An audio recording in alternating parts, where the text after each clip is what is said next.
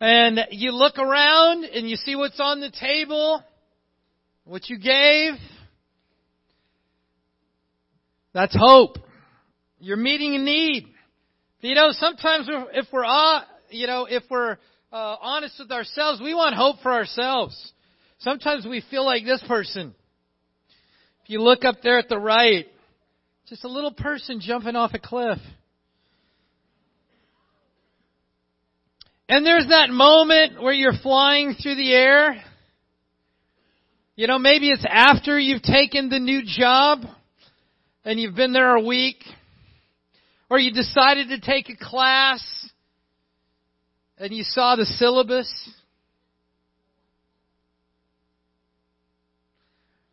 Or you found out you're pregnant and to have a baby. And you may feel just like that guy right there. You're flying through the air. You're not totally sure what's going to happen at the end of that fall. And sometimes at that moment, you start praying. God, help me. I hope everything's going to be okay. You know, there's certain endeavors where where you just have a confidence everything's going to work out, and then there's other times where you're just like, I hope it's going to be fine. I hope it's going to work out. I hope the decision I made was the right one. You know, the Bible talks a lot about hope and where to find it. And we're going to be over in Romans chapter 5.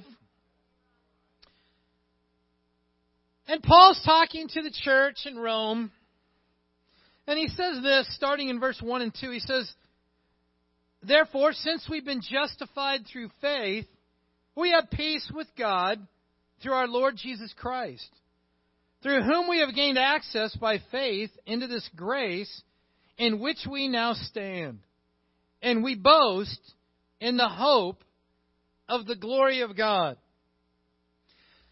And Paul was trying to direct the disciples, he was trying to direct God's people, and he said, Let me tell you where the ultimate hope is. He says, The ultimate hope is in the reconciliation that we have with our Father in heaven. He goes, Now that's hope. He goes, That's what we boast about. We boast in the hope of the glory of God. He said, You want to be a man or woman of God? This is where your hope should be found. You know, the world will tell us, no, you got to put your hope in money. And if you can get more money, then you're going to feel better about yourself. You need to be secure. You need to guarantee your security for the future. And then once you can do that, then you'll feel better about yourself. Sometimes he says, no, it's in a relationship. If you can find that special someone, then you'll feel awesome about who you are. Paul didn't tell them to put their hope in any of those things. He said the problem with the relationship is there's a hundred percent chance that both people in that relationship are sinners. Notice I said both.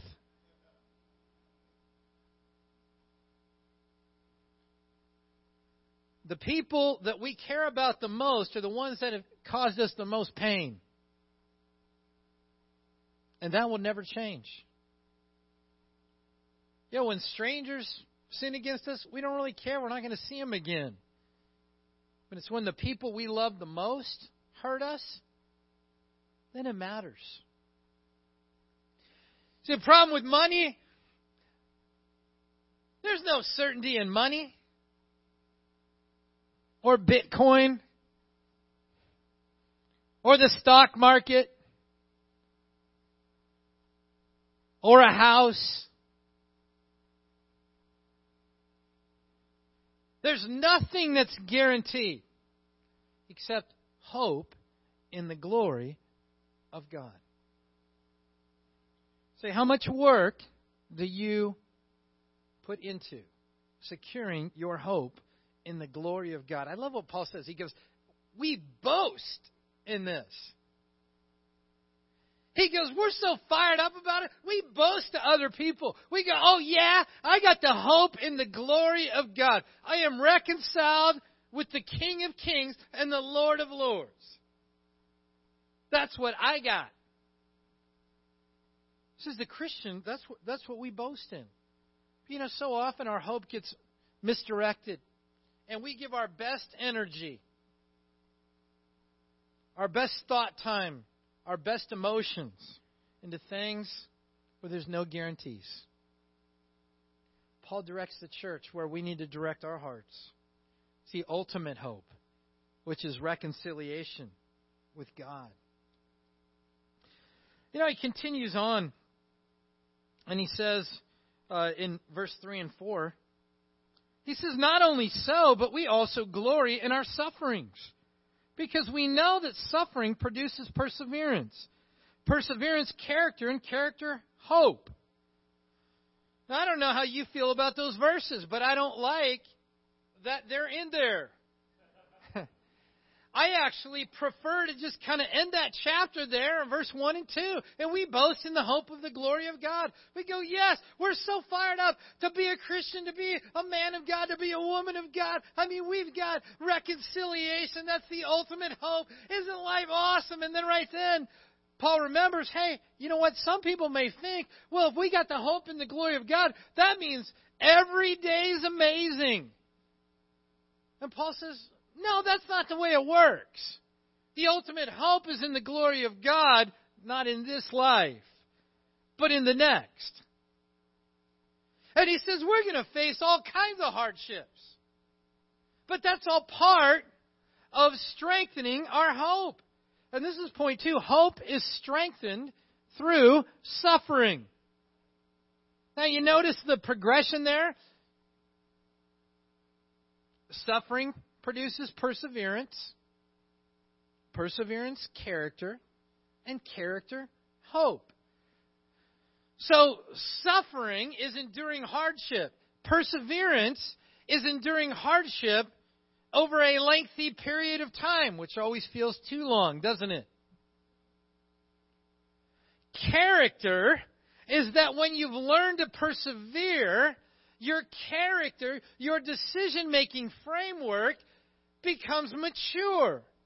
And so you're not living for pleasure in the moment and you're willing to suffer and persevere for something that's better a month from now, a year from now, or in eternal life. It takes maturity to have delayed gratification.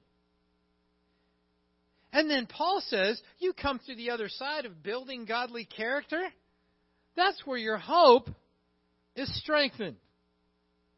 Now, I want you to think for a moment about the things in your life that you would describe as suffering. Maybe you wouldn't call it suffering, maybe you call it hardship. Depending on how bad the hardship is, you'd call it suffering. But each one of us has different things in our life right now that we wish were different, that maybe we've been struggling for months or years with. Painful situations. Say, how do you feel about those? Sometimes we feel like this guy.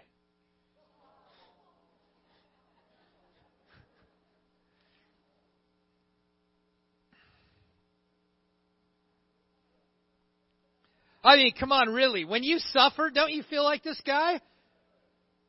Our prayer life reflects this, right? God, I don't get it. Why are you doing this to me? We feel like God just kicked a soccer ball and blasted us in the face. I thought you're a loving God. Why would you kick the soccer ball in my face? I'm seeking first the kingdom. God, why would you allow this soccer ball from my boss to come into my face?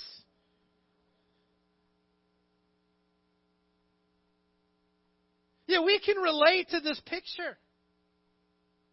There's things I am confident you are going through right now that in your heart of hearts you feel just like that guy. Yeah, my pointless suffering. Like if you went to that guy afterwards and go, tell me the positive things that happened as a result of taking the soccer ball in the face. Well, if he was goalie, it doesn't look like a goalie jersey. He'd probably say, "Well, I stopped it from going in the net." Anyone else would be like, mm, "Can't think of anything positive." But too often, that's where that's where we get stuck. We're going through hardship, and we lose only perspective except for this. Whatever it is we're going through, is this soccer ball in our face, on our heart, in our life. And we're like, God, why would you let this happen? You know, one of those miserable places to be is hopeless. You know, when you wake up in the morning and you feel like, I have no hope. You say, nobody wants to live that way. We want hope, right? So we want God to give us hope, right? How do we want God to give us hope? We want to be able to go to bed at night and wake up and be hopeful. We just want God to. There, now you're full of hope. That's the way we want it. The only problem is it doesn't work that way. Well, how does it work? Verse 3 and 4 told us suffering produces perseverance, perseverance, character, and character, hope. And God says, I thought you wanted to have hope. Yeah, but I don't want to suffer.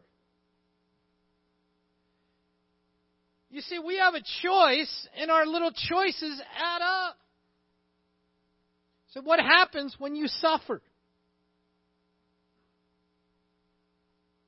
You stay in it, or do you run away from it? You know, parents, let me throw in a free parenting lesson.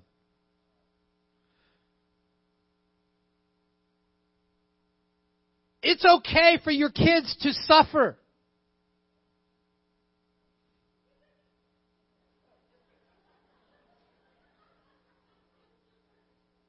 Sometimes at the parents' hands.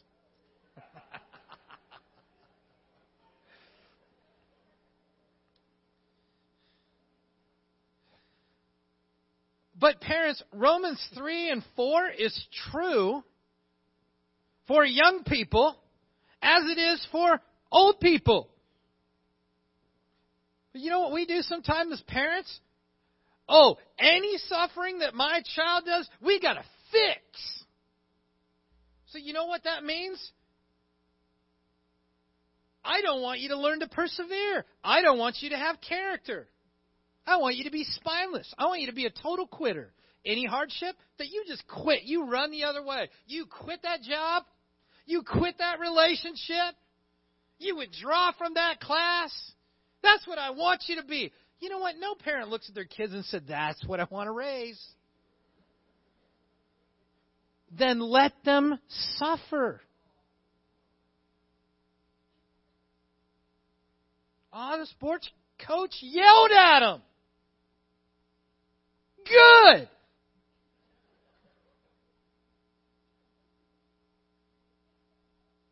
Who else treats them mean?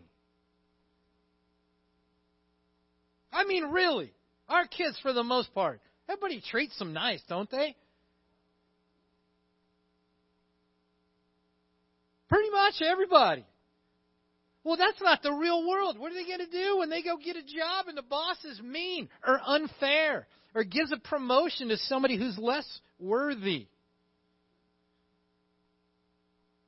Well, if our kids have learned to suffer and to persevere and have character through that, they're going to come out the other side in a good place. So I'm getting sidetracked on parenting. But it's true for them, and it's true for us. And you have a choice in the progression.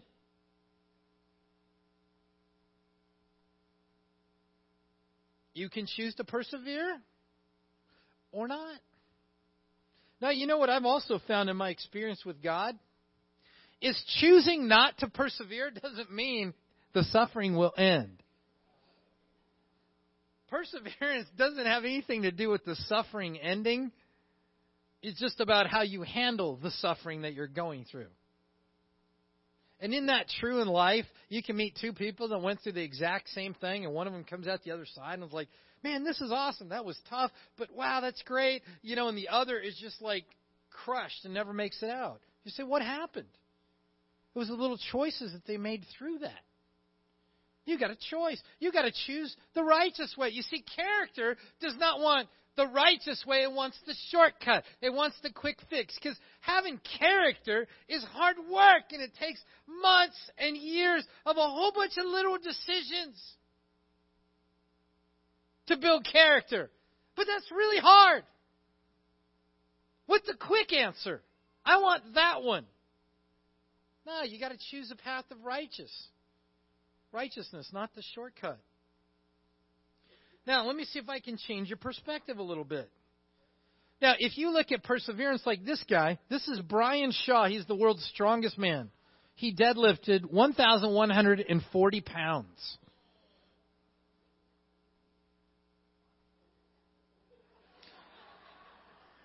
That's pretty amazing. I mean, 1,140 pounds. Now,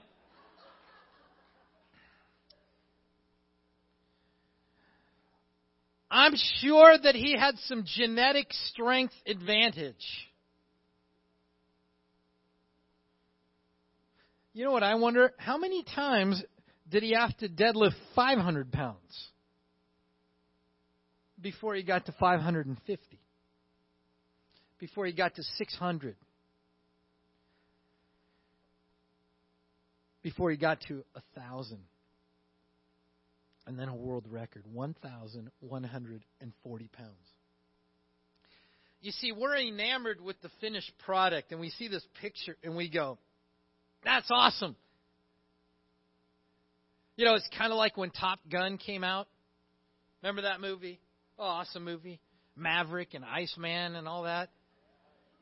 Do you know Navy recruiting went up like more than 15% after the release of that movie? I'm serious. You know why? Because everybody saw that and they go, I want to be a Navy pilot. I mean, we love the finished product. Yeah, but I don't want to have to train the way they train. I don't want to have to study the way they do. I don't want to I don't have to do any of that. I just want to fly a jet. I got a question. Who of us would fly on an airplane with the pilot that went through no training but was just mega fired up How about flying your jet. You get the point, right? How about surgery? Same thing. No, I'm just fired up to do surgery, and you're my first one. We live in a society enamored with the finished product. But you got to keep the goal in mind to suffer along the way. You see, if we don't have the opportunity to suffer, we will not grow to become like Jesus. It's the only way. This is about giving hope. God's like, I'm trying. I want you to be the finished product. I want you to be Jesus. How are you going to have that kind of hope? Well, you got to suffer, and then you got to persevere, and you got to build godly character. And then your hope will be strong. You know, when you're little, you get freaked out by little things, right? And you're all out of sorts, and somebody that's been through it for five decades goes, Everything's going to be okay. And you're just like, Wow, I wish I had that faith. You know how they got that faith? Is they've suffered and they persevered and they built character over decades, and so they their their hope is strong. They go, it's going to be fine. But there's no shortcuts to get to the end product. See, I don't know what your goal is. I doubt it's to lift 1,141 pounds. But whatever your goal, how are you going to get there? Now, let's back up to Romans chapter 4 and move on to point 3. And here's point 3 God's ability is the key. Okay, we're verse 18.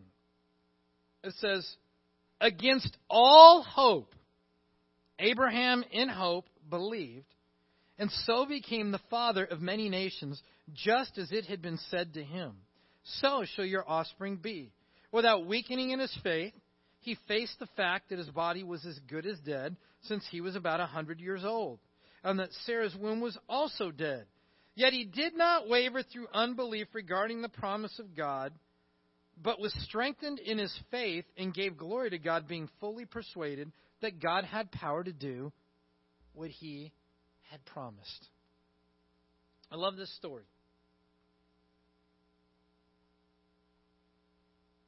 He said, What was it? What was the difference maker? He says, being fully persuaded that God had power to do what he promised. Let me tell you right now, I'm confident I know the answer to this of why your faith fails. It's because a statement like this I can't. I feel. I know. I tried. I want. I did. And yet, none of those things have anything to do with God can. God will. God knows. God is able. Say, what was the difference maker? It says, being fully persuaded that God had power to do what he had promised.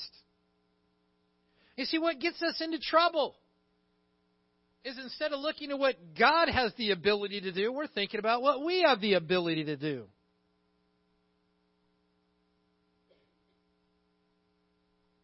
And here's the question that all of us need to answer. What do you believe God can do? And I'm not I'm not asking for the right answer. I'm asking for your answer.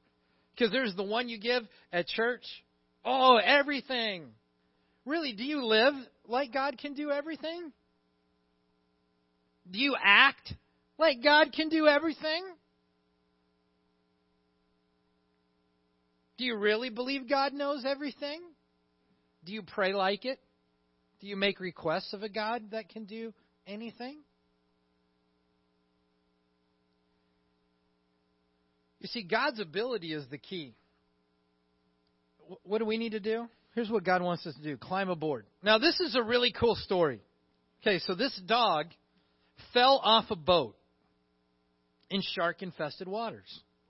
The boat kept going because they didn't realize they'd lost their dog. So dogs do what you know dogs want to do, and it started swimming in the ocean after the boat.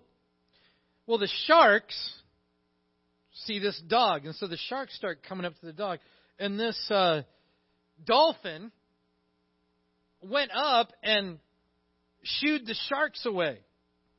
And then the dolphin swam, and the dog climbed on the dolphin.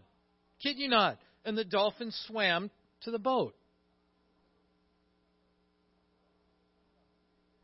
It's true. It's on the internet.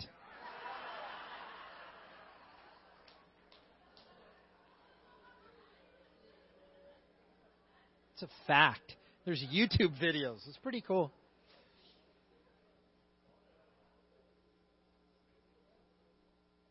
But you know, this dog's pretty fired up, right? You see that picture and you go, "That's cool." Man, that dolphin's awesome. You know what? Too often we're out there sw- we're swimming with sharks. And we're like, oh no, I'm overwhelmed. I'm freaked out. Oh, look at the sharks. Look at all the problems. And God's like, come on. Come on, I'm keeping the sharks away. Climb aboard. Nope, I'll just paddle more. I'm tired. You like that, Joy? Joy liked me pat- dog paddling up here. She got a kick out of that. You know, it's so much easier to just climb aboard, right?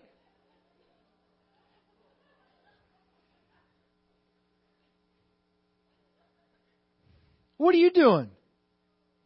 Are you paddling away with all your might? Swimming with the sharks?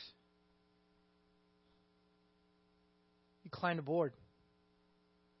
What? God. See, it's it's about God's ability. You know, I bet all of a sudden this dog's like a little nervous and all that, and all of a sudden it's like, hey, this is pretty sweet. You know, you have that available too. But not if you think it depends on your ability. And the next time you think, I'm just going to work harder, you can think of that. That's what you're doing. And God's like, come on. Climb aboard. God's begging. But you got to make your choice. You know, some of us right now, we've been studying the Bible. And we see it and there's we're challenged and we're like, oh man, it's overwhelming. I don't think I can do everything. And God's like, climb aboard. Some of us, there's, there's sin in our life, and we're afraid to be open, and we don't think we can change it, and we're just afraid that if we try, we might fail. And God's like, quit paddling, climb aboard. Maybe been coming to church for weeks or months, and you're like, I kind of like the finished product, but I'm afraid, and I don't think I can live that way. And God's saying, climb aboard. You see, it's all about what God can do. And then the last point suffer for someone else. Now in Romans 4 there, it says, And Abraham became the father of many nations.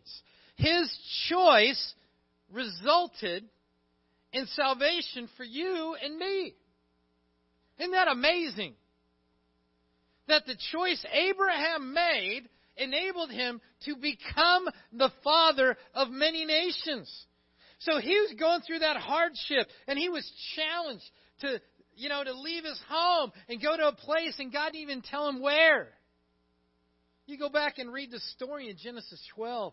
It's an incredible story of faith. And he wrestled with his decisions and it was tough. But you know what was at stake? You and me you know, when you're suffering just for yourself, you can get motivated to some degree. But when you believe somebody else is relying on your suffering, you can dig deeper. You can dig deeper. You can go a little longer. You can endure a little more. And I think about what Paul said in 2 Corinthians 11. And he's talking about his life and the things that he's been through. And listen to what he says in verse 27. I've labored and toiled and often gone without sleep. I've known hunger and thirst and often gone without food. I have been cold and naked. Besides everything else, I face daily the pressure of my concern for all the churches. Who is weak, and I do not feel weak? Who is led into sin, and I do not inwardly burn? Paul says, It is a burden that he carried to care. You know, so much easier to not care about anyone. There's no obligation. There's no re- responsibility. You can see the most tragic situation and go, oh, well, and take nothing with you. Paul says, who's, who's weak and I don't feel weak? Who's led into sin and I don't, I don't inwardly burn? Suffering is required to care. Suffering is required to reach out, to mentor, to lead, to serve, to initiate. Why? Because your heart's at risk. So, what's the challenge I leave each one of us? Carry someone. You know, I think about Larry and Deborah and the decision they're making. They're they're in their fifties. You know, you get in your fifties, you can start thinking, just want to settle down. You know, make sure everything's secure. You know what? They heard an announcement about a ministry going out to San Luis Obispo, and they're like, we need to do that. That's not what the world tells you to do. Sell your house at 50, relocate, get a new job, put your kids in a different school. Why? So you can preach the gospel up there. That's a lot of hassle. That costs a lot of money. But I, I can tell you right now, there's going to be a lot of people in San Luis Obispo that are going to be helped because Larry and Deborah made that sacrifice. Oh, yeah. But you got to make the decision to carry somebody. Yeah, I like to uh, introduce our newest sister, Jennifer Martin. Where's Jennifer? I saw her. Where is she? There she is. Jennifer was baptized yesterday. There she is. There's a picture of Jennifer getting baptized. You know why? Because Sarah Cho carried her. She reached out to her. Friendship for, I think, five years. I don't know all the details. I don't know if Jennifer made it really difficult on Sarah for four and a half years or if she was just a joy the whole time. I don't know. I wasn't in, in the Bible studies. But you know, a five year relationship invested. You know who's fired up about that? Oh, Jennifer is. You know who's fired up about that? Sarah is. And God is. But you know what? You got to decide I'm willing to carry somebody. Say, who will you carry? You you made a decision to care when you brought items to give to the homeless shelter. You didn't have to.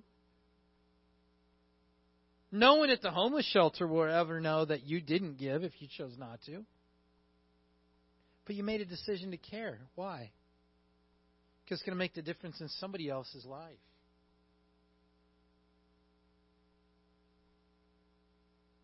Say, who are you going to be? You say, I'm too tired? Mm. You know what? When lives are at stake, you can dig deeper. So you have an opportunity. Say, what opportunity?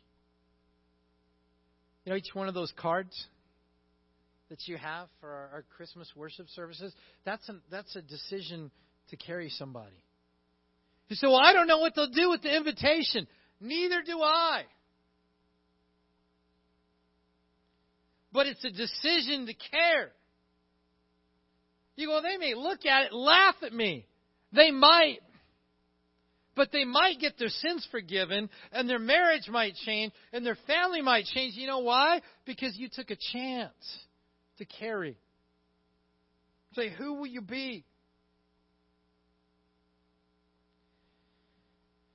Sermon titles give hope. This room is full of hope givers.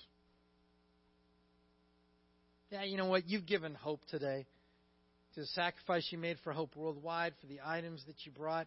But you know what? There's a lot of hope needed in the world we live. I say, who's who are they waiting for? You. Because you know when somebody's wounded, they're just lying on the battlefield. They need a healthy person to come and help them. That's you. That's your chance. You know the good news? You don't have to be an expert. Because it doesn't depend on you, remember? God is able. We just get along for the ride. Say, but it's hard. Yeah, but you know what's going to happen? If you persevere and build that character, you're going to come out the other side and you're going to be so confident. You're going to have so much more hope. Why? Because what God did through you. Let's embrace that suffering.